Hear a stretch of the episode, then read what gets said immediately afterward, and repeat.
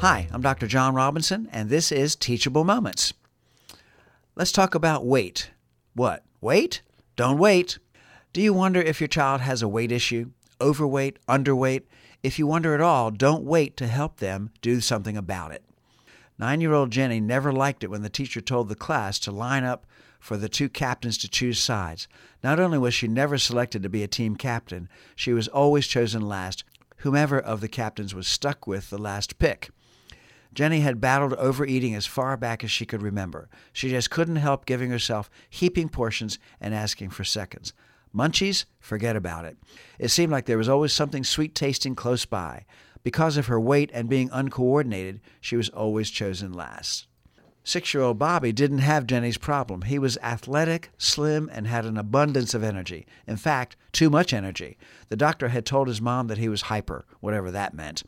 Now he takes pills to help him slow down, but he likes going fast. He just doesn't like getting into trouble and forgetting to slow down enough to do his schoolwork. He hates it when he hears the boys calling him stupid.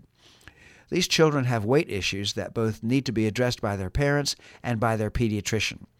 Physicians encourage parents of all children to get them regular checkups, monthly after birth, every six months sometime later, and at least annually up to age 10.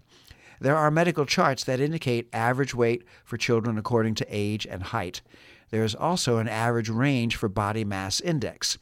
If these numbers are in the average range, but your child has body image issues anyway, use your active listening to help her understand her feelings and plan activities and encourage positive self worth and social interaction.